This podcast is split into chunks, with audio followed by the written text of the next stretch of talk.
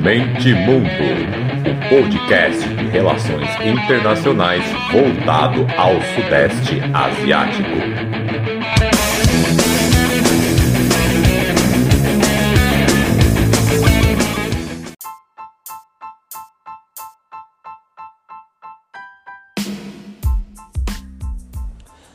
Fala galera, podcast Mente Mundo na área. Hoje é o dia do Internacionalista, 26 de setembro. Parabéns a todos. E sem mais delongas, vamos agora para o ASEAN News 32. Indonésia nas negociações de paz entre Estados Unidos e talibãs e rivalidades no Golfo da Tailândia.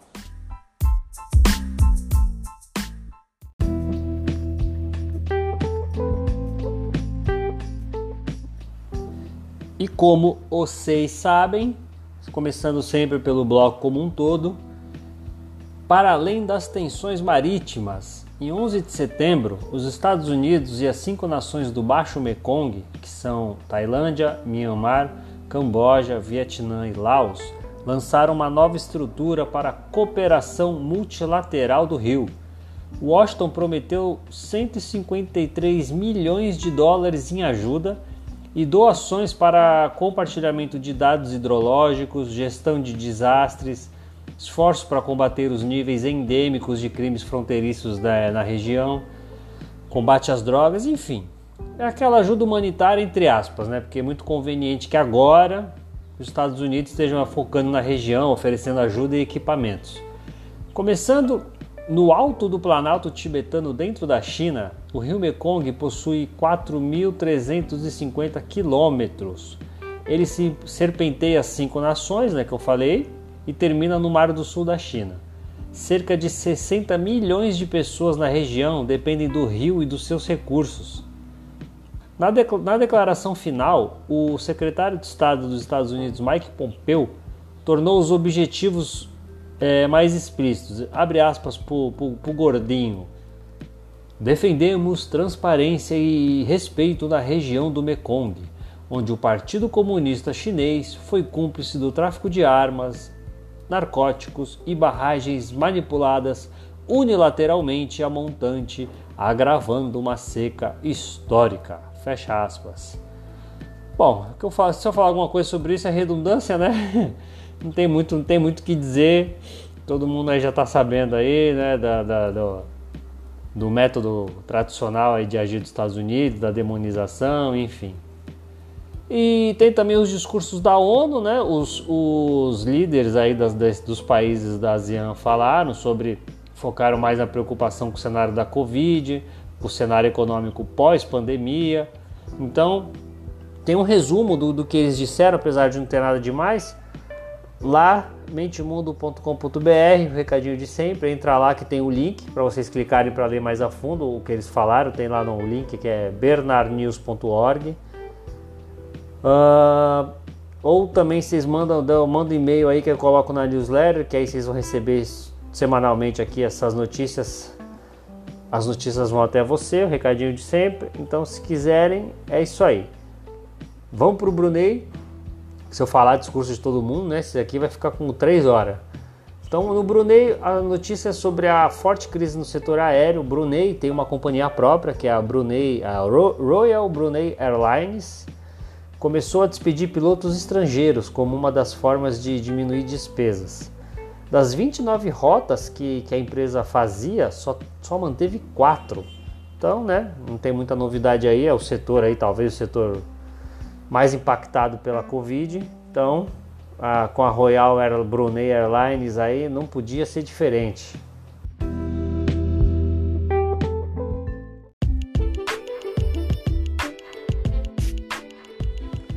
Chegamos no Camboja para uma canetada populista.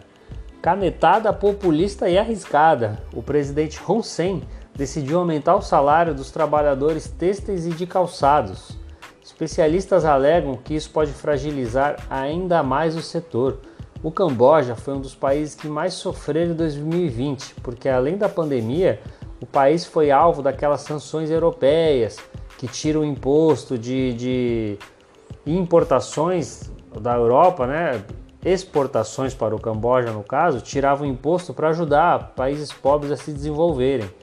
Agora, em agosto, a Europa sancionou o país por conta de direitos humanos, enfim, então foi um baque duplo no Camboja.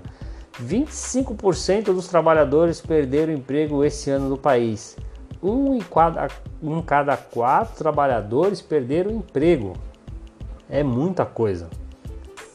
Embora sindicatos e grupos empresariais tenham aceito tacitamente a decisão do homem forte do país, está no poder desde 85, nenhum dos lados está satisfeito com o resultado que parece beneficiar apenas o governo. O salário mínimo dos trabalhadores têxteis subiu de 80 dólares em 2013 para 190 dólares esse ano. A propaganda do governo que está circulando nas redes sociais de lá mostra, é, é, isso é muito político de quinta aqui do Brasil também, tá vinculando pequenos vídeos institucionais lá do presidente abraçando a população, indo nos setores de confecção, tal, abraçando as pessoas e aí aquela música motivacional para cima, para frentex, falando Camboja, o único país do Sudeste Asiático que aumentou o salário mínimo dos trabalhadores durante a pandemia. É brincadeira?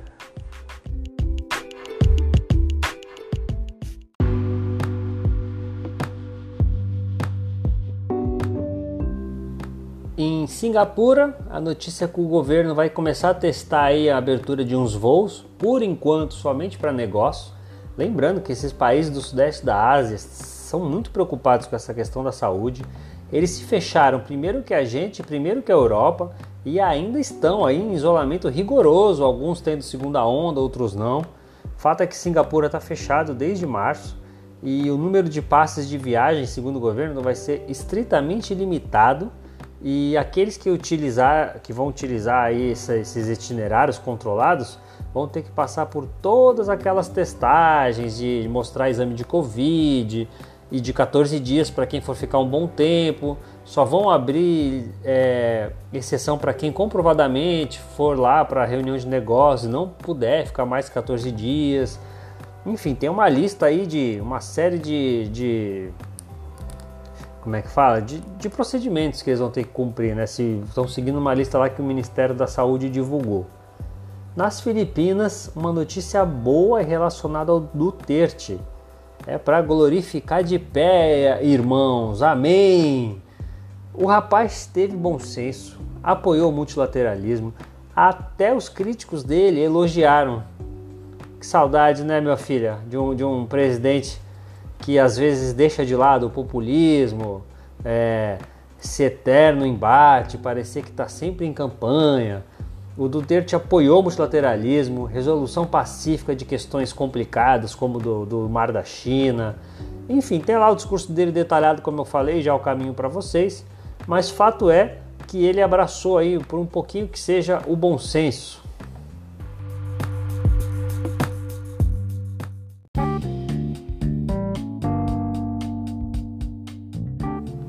Agora chegamos na Indonésia com a notícia principal. Você sabia que a Indonésia é um dos principais players no acordo dos Estados Unidos-Talibã? A Indonésia é a maior nação islâmica do mundo. Tem mais de 200 milhões de praticantes. Tem como sua base de política externa a diplomacia islâmica o país pretende estabelecer como um grande árbitro confiável no mundo muçulmano. Lembrando que até 2050 a Indonésia deve ficar ali com a quarta ou quinta maior economia do mundo. A liderança política da Indonésia acredita que para encontrar uma, uma solução sustentável para os problemas de segurança do Afeganistão, o país precisa de um processo de paz que seja amplamente aceito internamente Lembrando que a parte sensível do acordo é conciliar a demanda do Talibã com a parcela da população que não quer um governo autoritário islâmico. É sempre bom lembrar isso. O mundo ele não é binário. O mundo ele é uma caixinha da Faber-Castell de 48 cores que quando você sacava ela da sua mochila na aula de educação artística, todo mundo ficava maravilhado. Acordo dos Estados Unidos Talibã é um nome supérfluo. Dentro do Afeganistão, você tem anti, pessoas anti-talibãs, pessoas que querem ser mais, querem um governo mais laico, outras que até querem um governo islâmico, mas não nos moldes do Talibã, que proíbe mulheres de estudar, enfim, o radical. Então, tem muitas nuances esse acordo, não, não é simples como parece.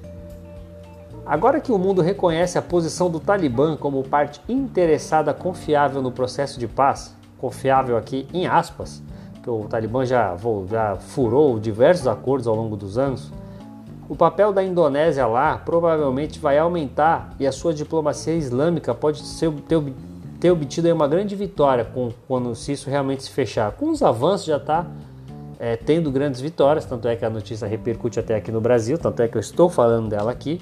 Então, mesmo que o acordo não, não feche, já é uma vitória para a Indonésia, ela já se coloca em outro patamar. Lembrando que o Paquistão também é outro importante player nessa negociação, também islâmico, um país vizinho, tem arma nuclear, então assim é outro, é outro país também que tem um peso importante na balança aí dessas negociações. Então é isso, a notícia principal é essa, a Indonésia se colocando como um player, que de fato vai ser, o país está crescendo, não tem como fugir disso. Então fica, é bom, é bom, é interessante uma notícia porque ninguém pensa muito quando fala Estados Unidos e Talibã, parece que só tem esses dois na mesa de negociação, mas a brincadeira é muito mais embaixo. E para fechar a Indonésia, 160 mortes por Covid no único dia essa semana, ou seja, um novo recorde em todo o Sudeste Asiático.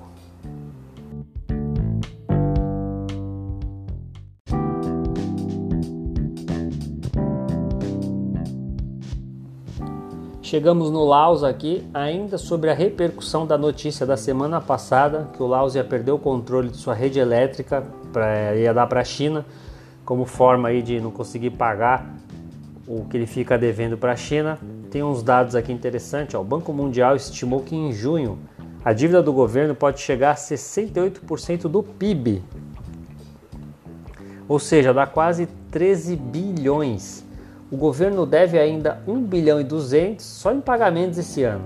De acordo com o Financial Times, a própria Electricity do Laos, que é essa empresa que o Laos, a empresa pública que o Laos está cedendo, ela possui uma dívida de 8 bilhões. Lembrando que o Laos é um país pequeno e pobre.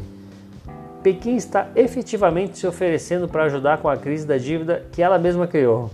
De acordo com estatísticas do governo do Laos de maio agora, o governo e as empresas chinesas investiram 10 bilhões em cerca de 860 projetos em todo o Laos. Então é isso, né? É ajudar aí, entre aspas, é projetos entre aspas, investir entre aspas, né? Tem que tudo ser bem, muito bem revisto aí, porque essa é a grande crítica atualmente à China. Chegando na Malásia, segue a crise política sem fim. O governo, que agora há pouco conseguiu ter um aumento de popularidade, aumento da, da aprovação pública, que também agora há pouco teve a bênção aí do rei para de fato tocar o país depois de um desmanche depois é de, de carta de, de, de, renúncia, enfim. O líder da oposição, Anwar, acho que é assim que se pronuncia, alegou essa semana que já conseguiu um número suficiente de deserções e que pode derrubar o governo a, quase instante, a qualquer instante. Lembrando que lá parlamentarismo, né? então o Anwar, Anwar, de novo, não sei se pronuncia dessa maneira, ele disse que agora a maioria está com ele. Então segue a crise política, Malásia, o Brasil do Sudeste Asiático. Em Myanmar, para variar, a Human Rights Watch disse que o governo está processando e prendendo todo tipo de manifestação contra o governo, mesmo pacíficos, e muitos estudantes. Muitas prisões são efetuadas à noite de madrugada para não levantar crítica. Olha que curioso, o país está em época eleitoral, a eleição é agora, está batendo na porta, então Ninguém pode se manifestar, você tem que fazer sua, sua plataforma política sem falar mal do governo. Então é meio, né? Como é que uma oposição vai fazer uma plataforma política, vai se vai conversar com as pessoas sem falar mal do governo? Então tá aí, né? Mais um país que coloca aí um polimento democrático para alegrar aí os olhos do mundo, mas que por dentro democracia zero, democracia menos um.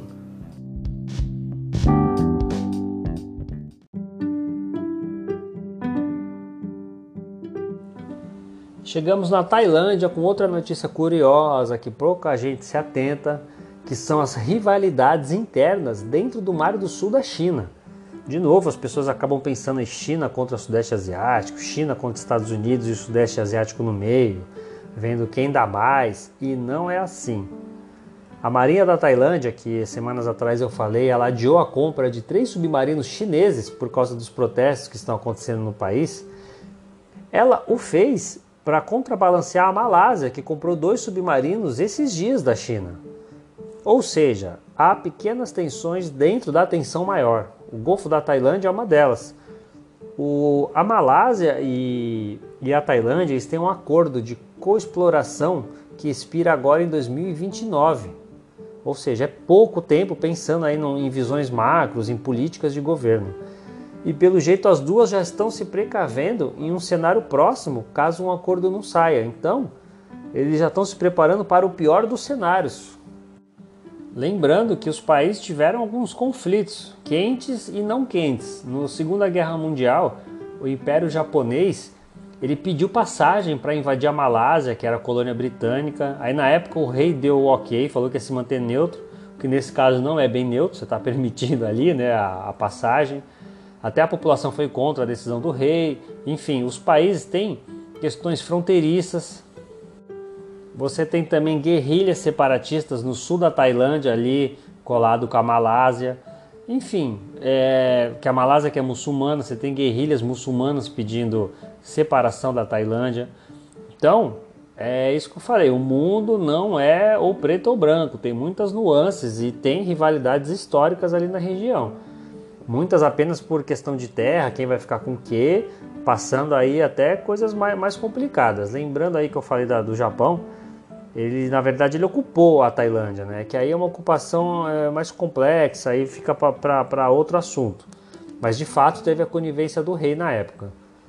E a outra notícia, notícia triste, né? Notícia que pensa palavras que nesse fervor político do país, a Miss Tailândia se pronunciou dizendo que ela é uma pessoa pró-democracia, que ela acha que o governo militar tem que acabar.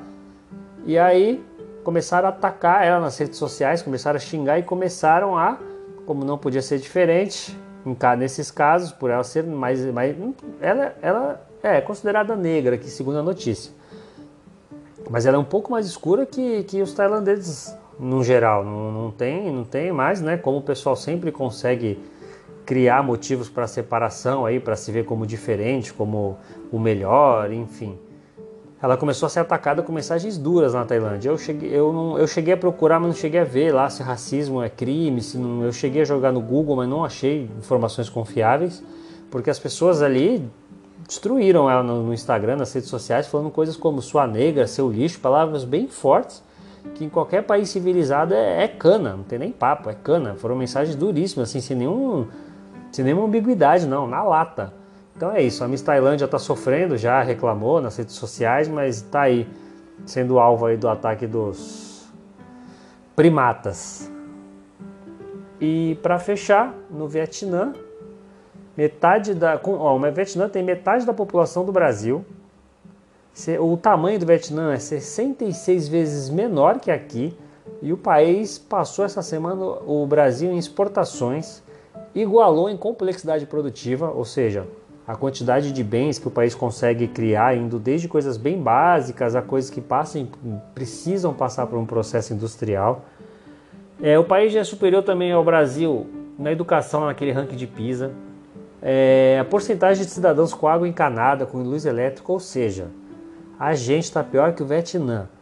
O Vietnã, entre guerras internas, externas e guerra contra ocupação estrangeira, são quase 150, 150 anos. Só teve paz agora em 91. Olha a tristeza que a gente se enfiou, o buraco que a gente se enfiou. O Vietnã já está melhor que a gente em muitos países.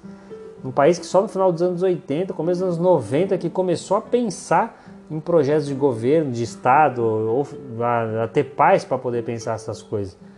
É, olha, surreal. Só isso que eu tenho a dizer. Surreal.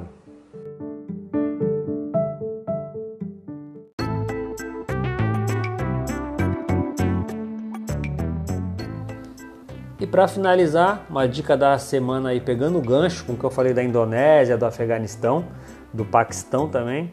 É, a dica da semana é o documentário O Futuro das Meninas Afegãs no Globoplay. Muito bom.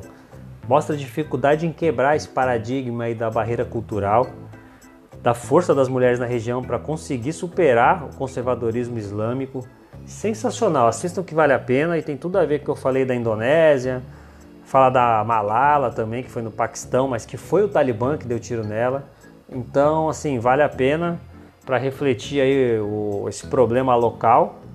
Então é isso, gente. Muito obrigado, valeu. Mais um ASEAN News. Vamos que vamos, firme e forte. Muito obrigado aos feedbacks que eu já estou começando a ter. Muito legal. E é isso. Vamos que vamos, que, que, que o som não pode parar.